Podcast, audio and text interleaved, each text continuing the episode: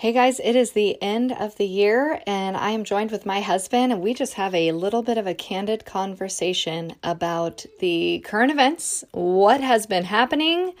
Are we headed for second world country? We'll see. Let's check it out. This is the Gaining My Perspective podcast, and you're hanging here with me, Wendy Cunningham. You're here to get empowered, inspired, informed, and encouraged as we navigate the everyday journey of this crazy life. Stick around because we're going to laugh and we're going to learn. And above all else, we're going to gain perspective.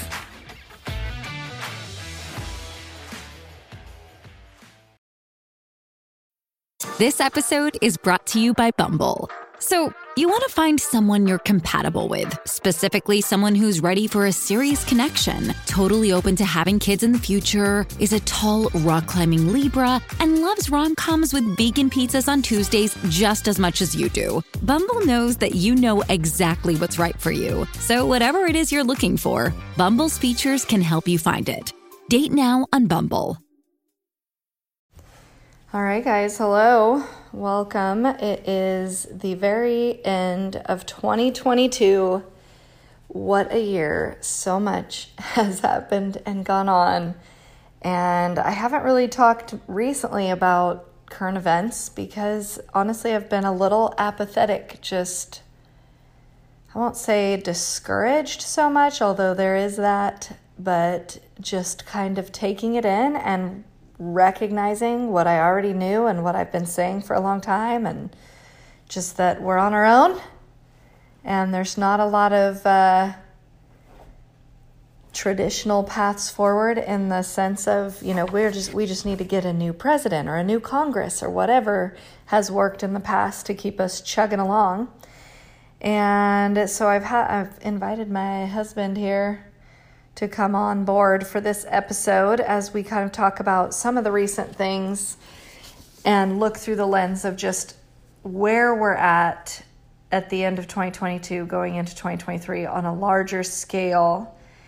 And you know echo some of the themes that we've talked about before but we were just having a conversation before I started recording here about the recent Southwest Airlines and recent as in like today as I'm recording this.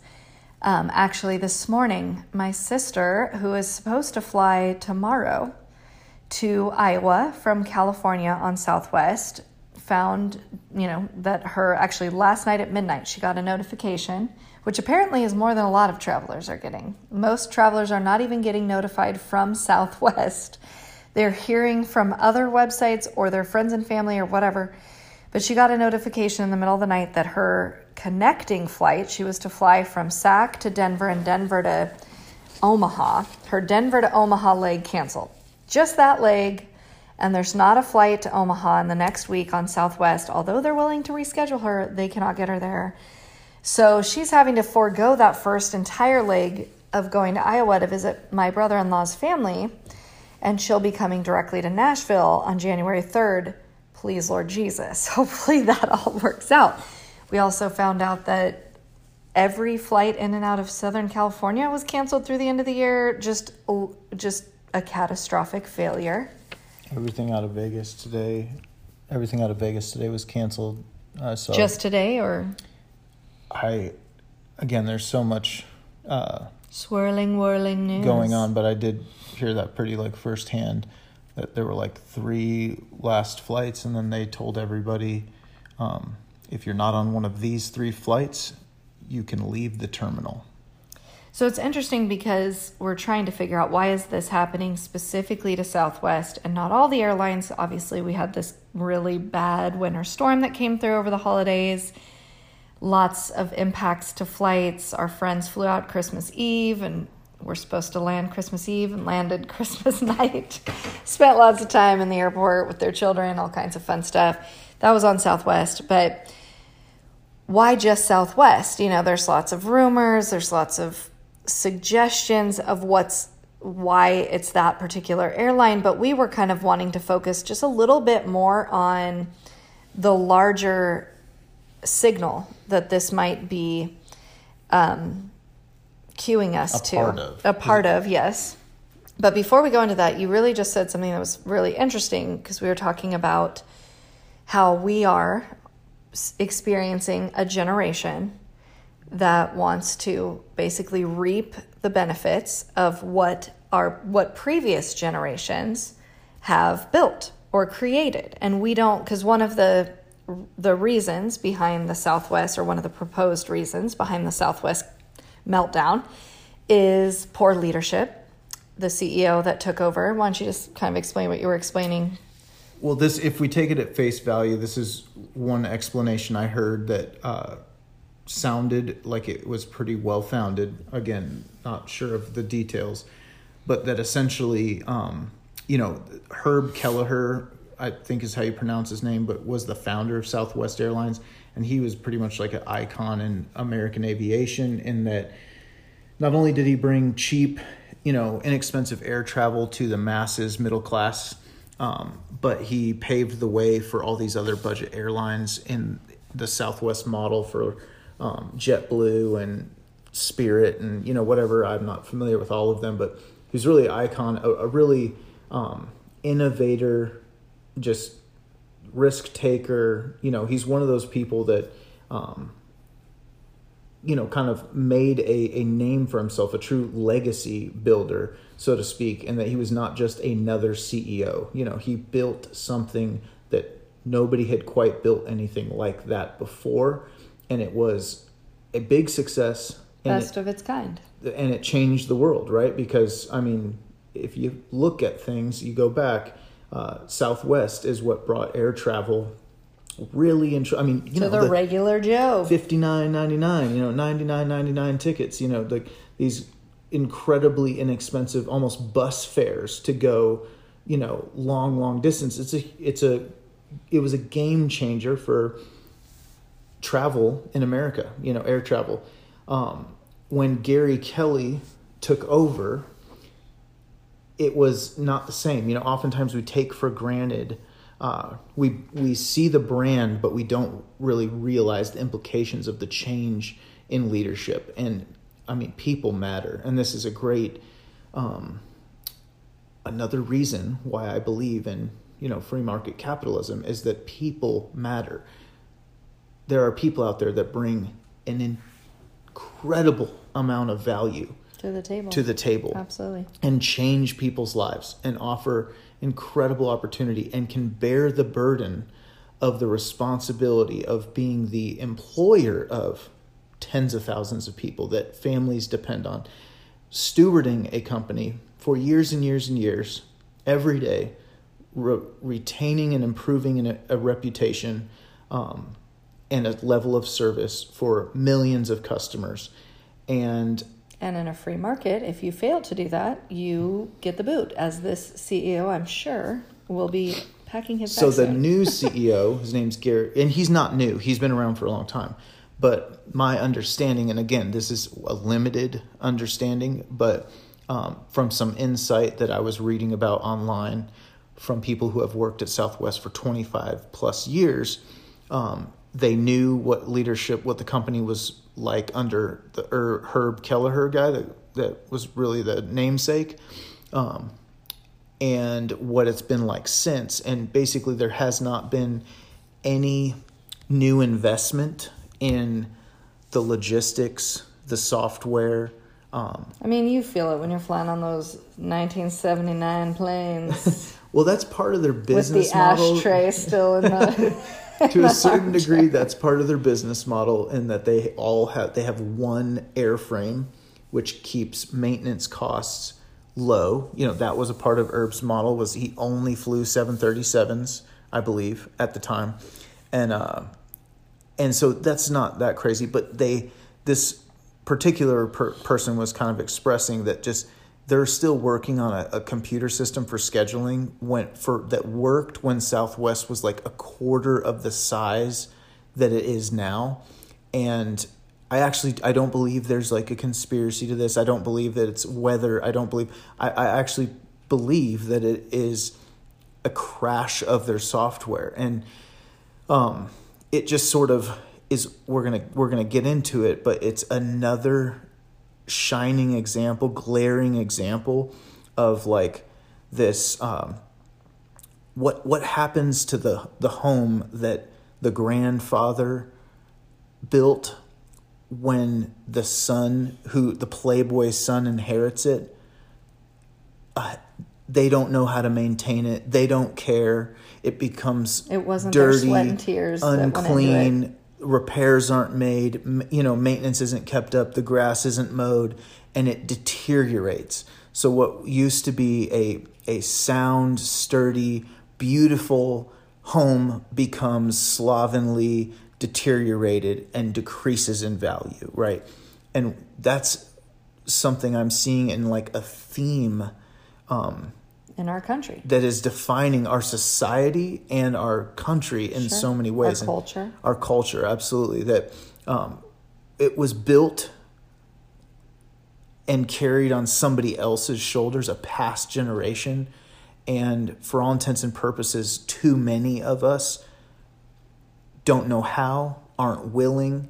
Um, maybe maybe we weren't taught to you know there, i'm not even saying i have all the answers but we are the generation that is behaving like the slovenly playboy that doesn't know how to or doesn't care to build it anymore Well, I've said a million times that we are so blessed in this country. We are we have been handed such a comfortable situation that we have the privilege of stressing out about could we maybe be boys when we're girls or could we like I promise you there are not African tribes wondering about what gender they might be or any of those sorts of things because they're actually trying to survive. They're actually focused on their livelihood, their lives. And we have just become so comfortable, complacent, lazy, like you said, just handed this wonderful home to live in. And we don't even recognize how blessed we are for that. So, yes, this is such a little micro example of this macro theme where another instance, you know, I, I think this is going to continue. I don't think this is going to be just solved. Maybe this particular Southwest issue is going to be solved. Maybe there'll be new software. Maybe they'll throw a band aid on the old software. God knows I've been in a company for 14 years and we've had a whole lot of issues with website infrastructure. I know what that looks like. I know what there's a lot of pain to putting in a new website as well. Like that's has its own challenges and all of that. I think that we will see some improvement in this specific scenario, but this is a indicator also with the prices rising of of travel where we're starting to see that what we used to take for granted it's easy to get on a plane it's easy to buy a ticket it's easy to go places it's easy to travel.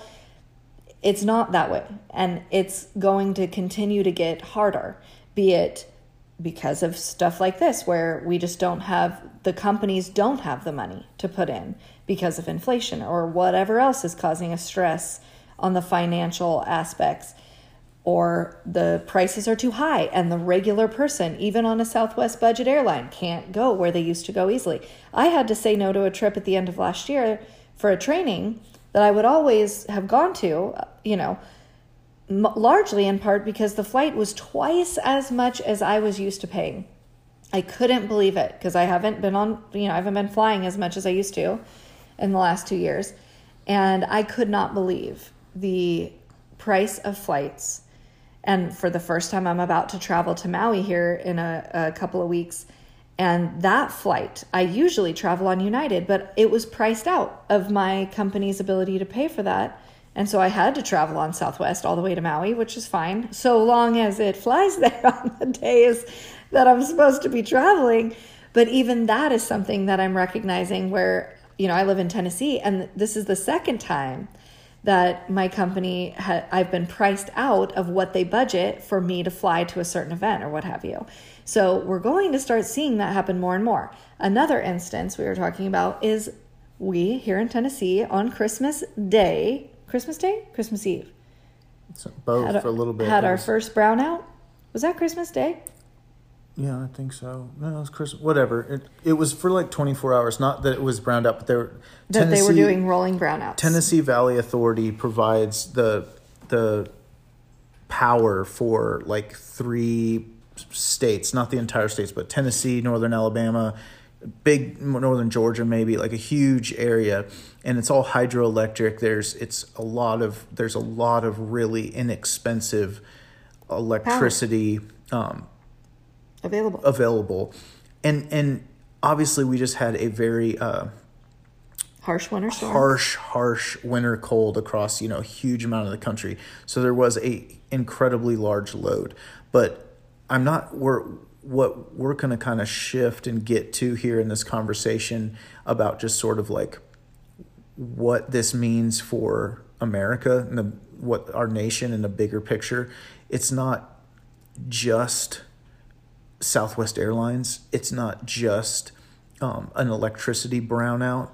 Um, it it's more and more, you know, on level after level after level. These examples where we're just falling short. We're you know, normalizing that, and, no less. And and we're normalizing it. You know, it's like these things that I'll, I'll just spit out a couple, but like you know, our electrical, our electric grid infrastructure in this nation is, I mean, people have been testifying in Congress how cl- fragile and susceptible it is Strained.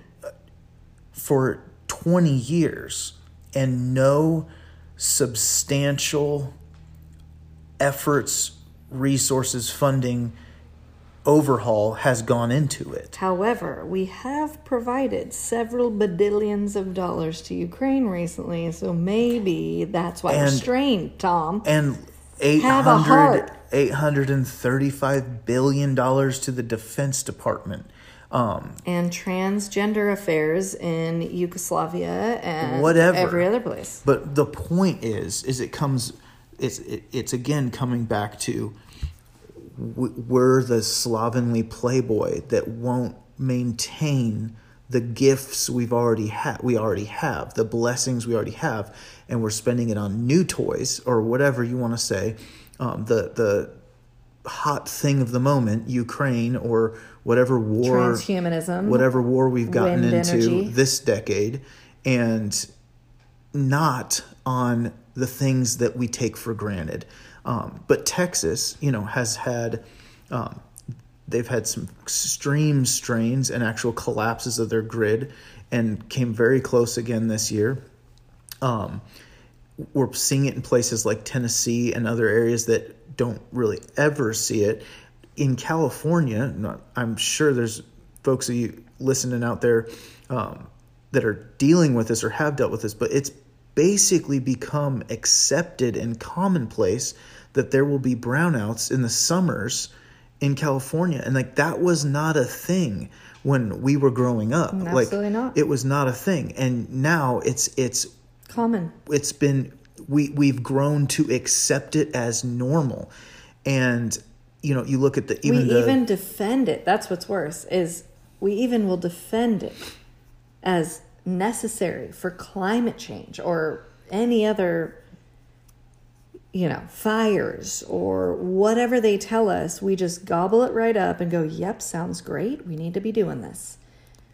They're They're- breaking into the nests in Colorado and other places in the country, the little thermostat, computerized they're, thermostats. they're not breaking into them though they're designed to, be work that way and i'm glad you brought that up but in in colorado this last summer they actually con- those people who had smart um, homes. smart homes it was it happened where they capped their ability to cool their home due to the load on the grid and So you could not turn your thermostat past a certain point. You just couldn't. It was blocked It by was- the internal computer. it, it was like everybody's dealt with this like either an office building that you work at or a school that you went to where like the district office controls the oh, therm Oh, yeah. you know what i'm saying or the corporate headquarters can, there's a lock over the thing like it the the temperature is set by somebody else not you on your own equipment Um, but It either way, It totally that's makes you feel like someone's creeping in on your house. Like it's such a creepy thing to me.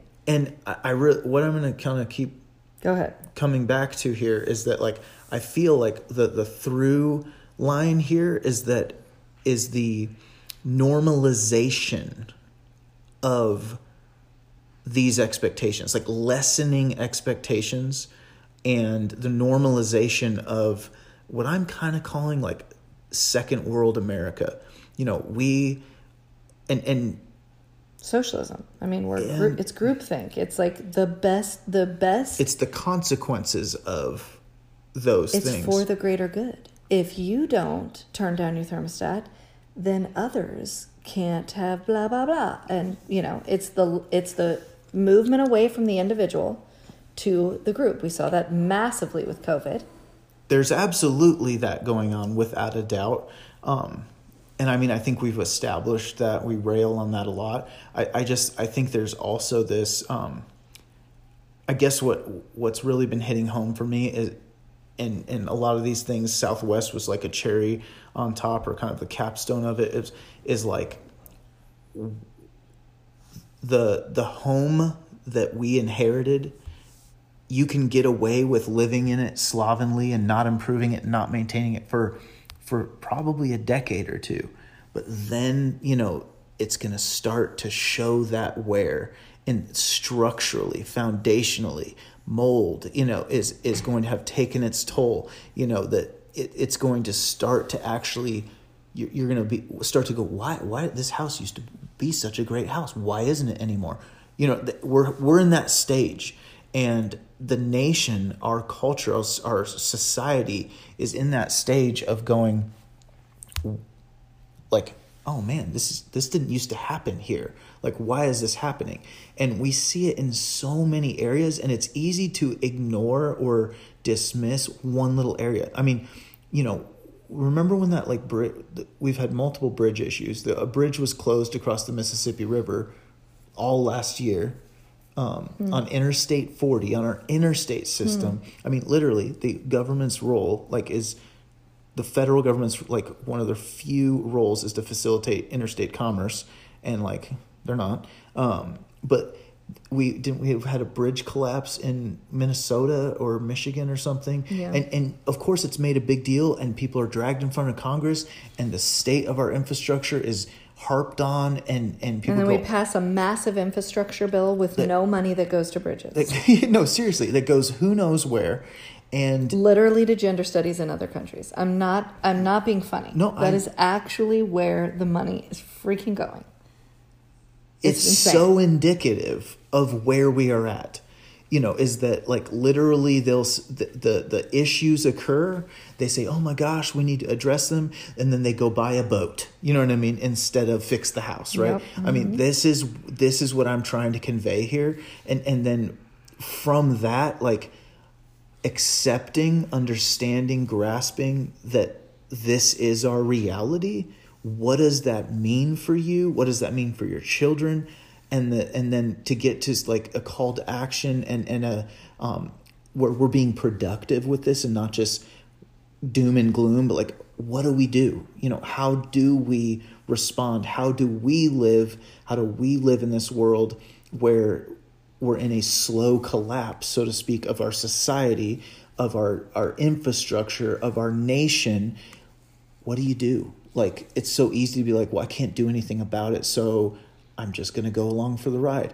Or, I don't want to listen to this because it just makes me sad and scared. No, no, no. There, There's action to take. there are actions to take, and For example, when our brownout hit, we have a generator. So we had about seven seconds of our brownout, and then our generator kicked on, and we went back to heating our home on the coldest day of the our entire time living in Tennessee. right on back, as if nothing had happened, because it's separate, a separate mechanism for exactly these sorts of moments. As absolutely, an example. and and you know we can. I I have like five other examples of When the food shortages These- happen, we go out and plant more food in our garden, or harvest more food, or pull something off of the shelf of the six, seven, eight, nine, ten months of food that we've been storing, right? Before all of this, knowing this is coming, moving out of states that are more oppressive and less independent minded and freedom, whatever. We've seen a lot of people do that. That seems like an extreme move. You know what seems like an extreme move to me? Having a 110 degree day and you having to have no air conditioner. That's an extreme situation. And this is just the beginning of what's going to be more normalized. And it's like, what do we want to expose our children to long term? Well, what are the concessions we want to make? That is sort of the is yes, there are th- actions to take and there are things to do, but no, it's not going to be easy. It's No. not as simple as watch this channel instead Vote of for that this channel person. or vote this way instead of that way. It's not that simple anymore.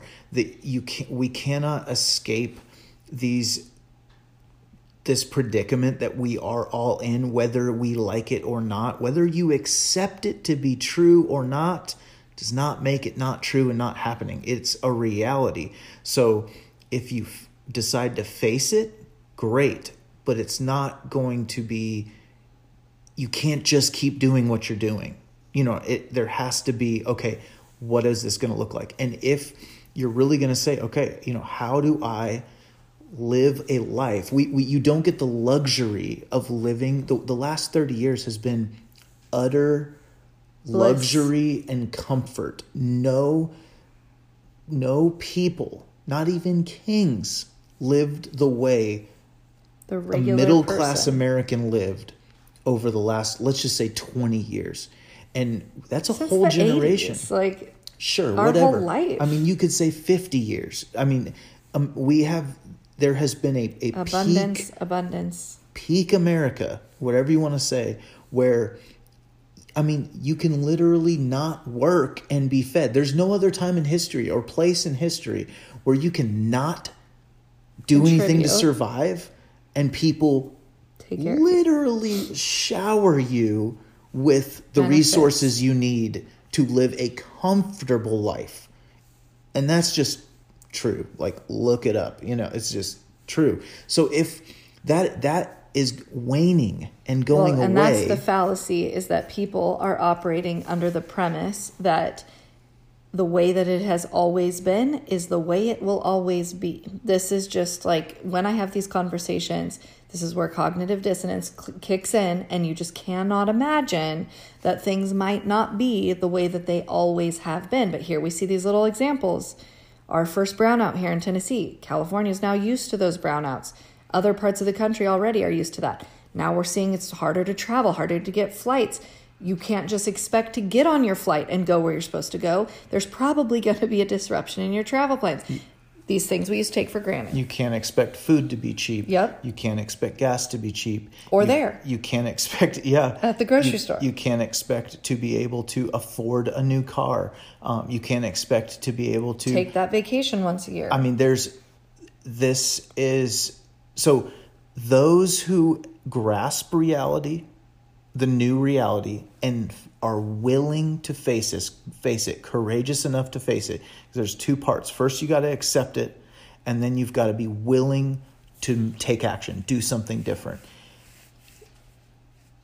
You have to be willing to confront that and it's not going to be exactly what you're doing before and it literally could mean moving it could mean changing Homesteading. your work um, and the the philosophically you want to look at it and what is the way to create peace and security in this new environment climate so to speak economic climate so, uh, society climate etc etc and it's going to be different like it's one of those things where yeah you you probably don't want to depend on the industrial food chain as much as you used to you probably don't want to depend on the industrial energy resources as much as you used to um, you probably don't want to depend on corporate America, et cetera, et cetera,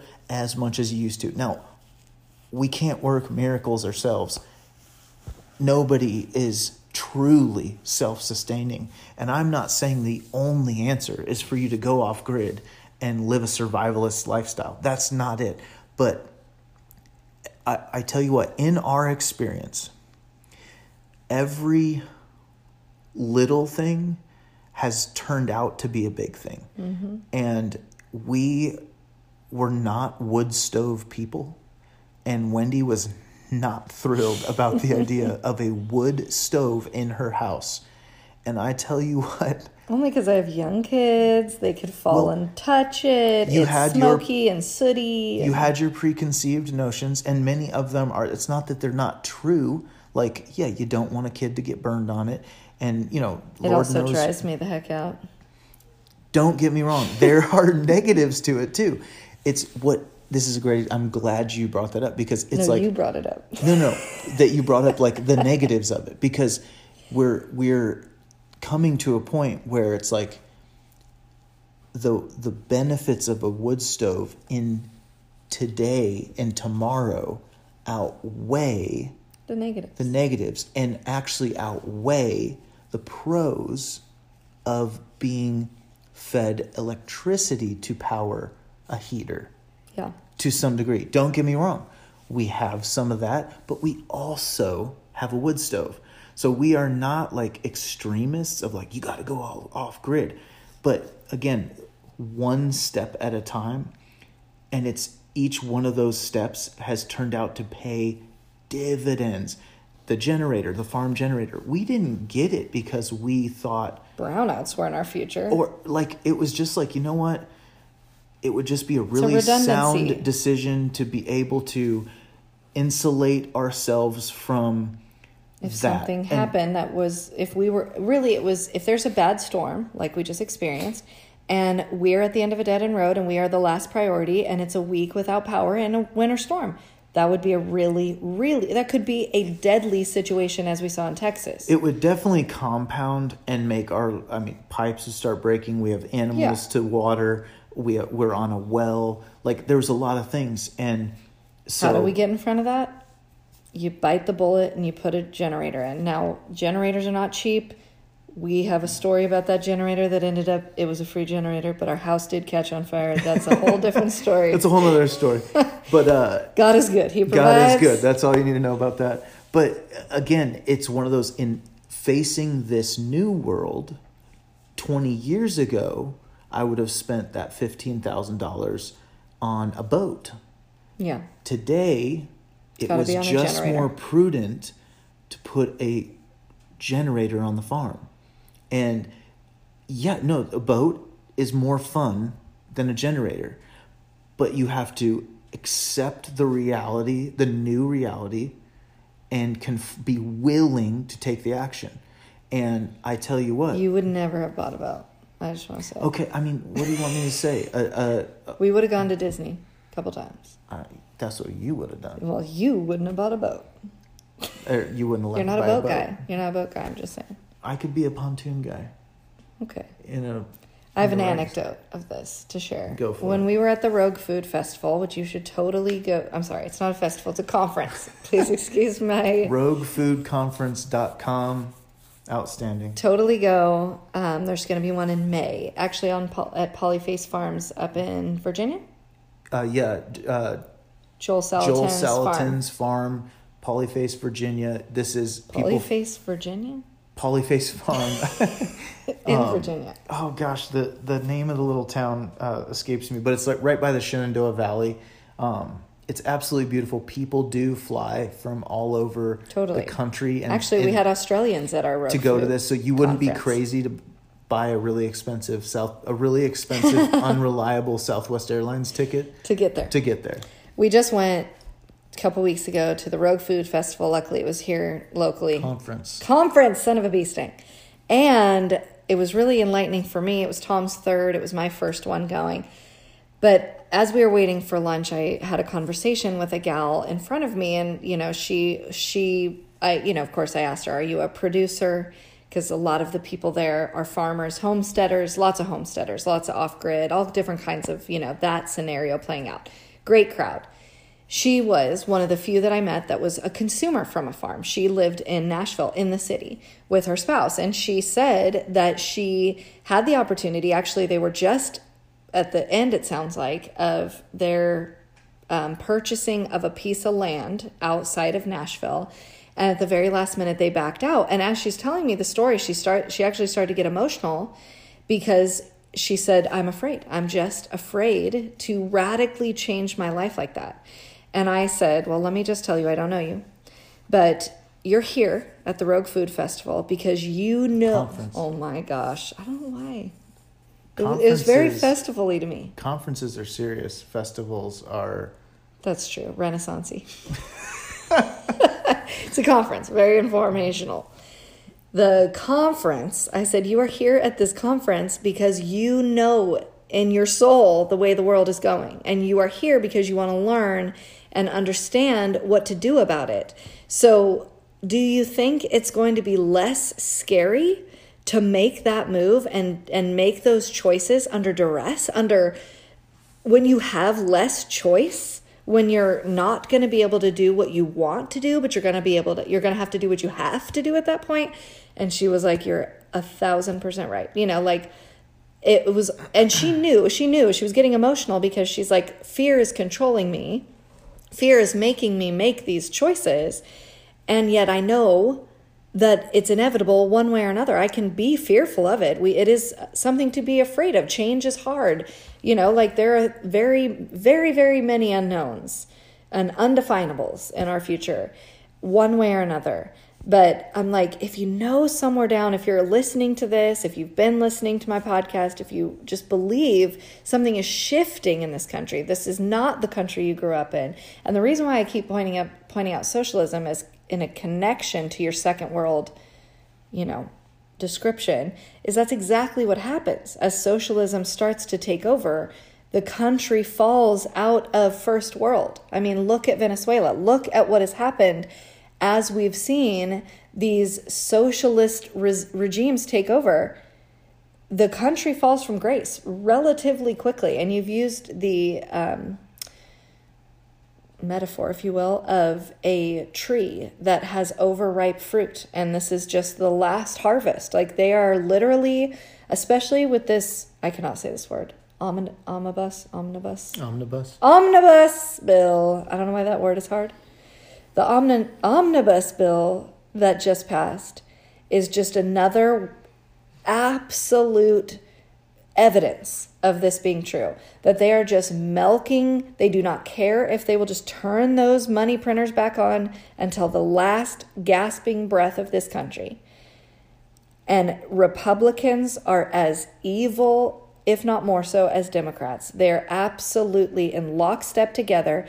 There is no hope for i'm sorry to say there's no hope for our future elections there's no hope for our federal you know Congress or Senate or president to come in and rescue. It doesn't matter who it is in 2024. That is not going to save the day. It is not going to solve the problem. If any hope lies, it's in the local poli- politics. We can talk about that in a minute. But really, it is in your ability to be a provider for yourself. It is in your ability to make these hard choices for yourself because it's not going to come through some other mechanism. Of course, there's Jesus and the rapture, which we're very hopeful for. Yeah, the if I'm gonna dive into more of the like action taking, but you don't have to become a full on homesteader. You don't have to go off grid. Now, there these are these are avenues and approaches that a lot of people have taken to address these concerns and they they do work in so many ways. And we could probably do a, a whole podcast on like strategic relocation and all that kind of stuff um can't remember if we have but i don't think we have. But uh there's you want to have self-reliance where possible and local reliance where self reliance isn't possible. And as much as you can pull under that umbrella, and I'm giving you a very, very 50,000 foot view here, as much as you can pull under that umbrella, the more secure you will be. And you want to prioritize things like your power. If you can have your power be under self reliance, that's ideal because you're not even relying on your local somebody else. Um, but like you know, if you have to get your milk from somebody down the road, well, that that's perfectly good thing to not have the responsibility for, but still have the security of it being in your neighborhood kind of thing. That like we live by Amish. They provide and produce a whole lot of things that we don't have to produce because they do. And we've brought that up many times. And we also live we're in Middle Tennessee, which is a mecca of back to the land homestead type. So it is there is or people who have always lived on the land. There are half a hogs for sale no matter everywhere you turn. There's half a beef for sale everywhere you turn. We buy chickens, you know, pasture raised chickens farms. from somebody in our church group. You know, we raise our own. Um, you know, it's there is so much food produced on a small scale, but but a decentralized system that provides a lot of stability that is outside of the um, fragility of what the world is dealing with right now. Speaking of chicken, twice we could not get any chicken at our grocery store. Twice this year. This is the first time in our life. Which it did come back, but again, that would that is not heard of. Like there's so many things that I, I keep these little micro examples. I mean, there's so many things that just what they tell me. The reason why I'm on this right now is the way that I try to stay a step ahead of things and we've been blessed and I really give all the glory to God there but is I read between the lines. You there's people in inve- in the investing world that are macro investors and I would say I'm a macro um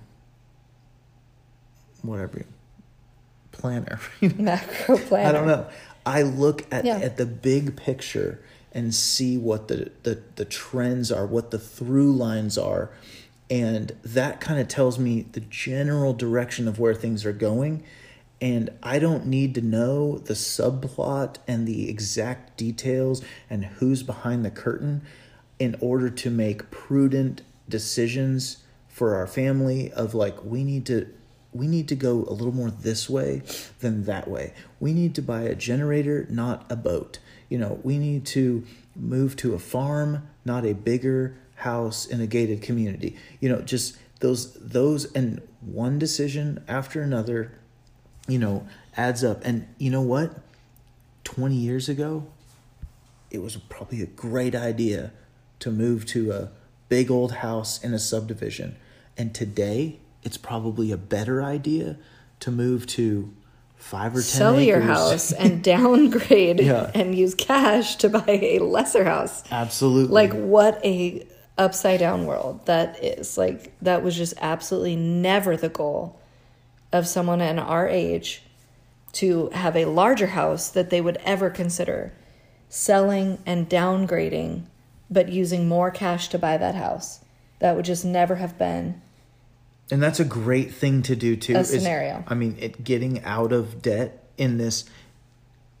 You know, if you're talking about in a in a co- slow collapse in a degrading society, economy, nation, and if you're trying to maintain peace and security in your home, eliminating debt critical would be absolutely critical.